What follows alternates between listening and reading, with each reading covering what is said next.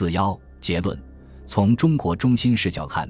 随着三藩和台湾郑氏集团的失败，清朝的征服表面上结束于一六八零年代初。然而，从更广义上讲，征服的过程仍在继续。这一王朝政权在下一个百年间长期保持战争状态，一直到一七八零年代。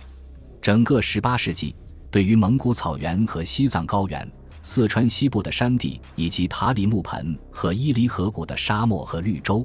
也有热带气候的缅甸、安南、台湾，清朝军队继续进行征服战争。这一持续性的战争状态不可避免地影响清朝在中国内地统治的进程，尤其是当该地区成为18世纪中叶清朝战争机器的一个后勤供应不可分割的组成部分时。魏周安近来将这一历史进程的意识形态层面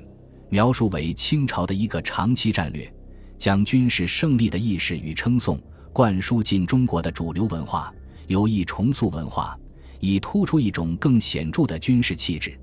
本章已详述了荀姓，尤其是乾隆南巡，在18世纪清代政治文化的军事化中所起的作用。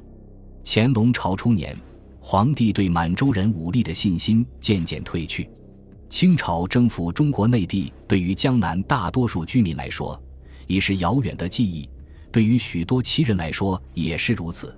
就乾隆朝廷而言，清朝对于长江三角洲的百年统治，根本不是庆祝的原因，情况恰恰是和平时代的开始，以及征服中国内地记忆的消退，加之西施的不确定性，引发了朝廷的深度焦虑。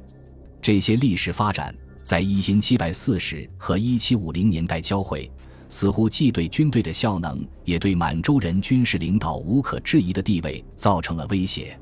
换言之，清政权在十八世纪遭遇的武备和民族身份的危机，在本质上是制度的、行政的以及意识形态的，一切都吉凶难料。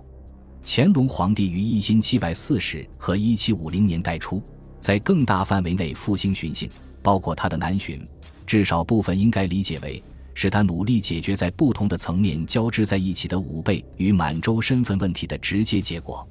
在一七七百五十和一七六零年代最初的南巡中，通过检阅这一地区主要的军事基地，以及通过安排引人注目的骑射表演，乾隆皇帝努力支持并同时炫耀与众不同的纪律和武备。到一七六零年代，在西施之后。朝廷的焦虑已有所疏解，耀武扬威流行开来。结果，朝廷及其官员将武备提高到有创生能力的首要原则的地位，不仅是对于满洲人身份和武功，也是对于和平繁荣以及为政之道。简言之，满洲人的武力被誉为善政的一个必要的前提条件。乾隆皇帝坚持这一信条，既是要表达他不断坚持民族王朝例外主义的意识形态。而且也是他最近意义重大的平定新疆的直接结果。最后，这种胜利的话语，旨在强化朝廷对于一个商业、人口、地理、民族多种多样且日益扩展的帝国实行家产制统治。武备问题以及在帝国西北边疆的持久战争，仅是一七五零年代渐次展开的全面危机的一个方面。还有一个方面是水利。突出的表现是一七七百四十和一七五零年代黄河大运河体系肆虐的洪水，和上面所论述的军事危机差不多。水利突发事件也涉及许多制度、行政和意识形态的问题。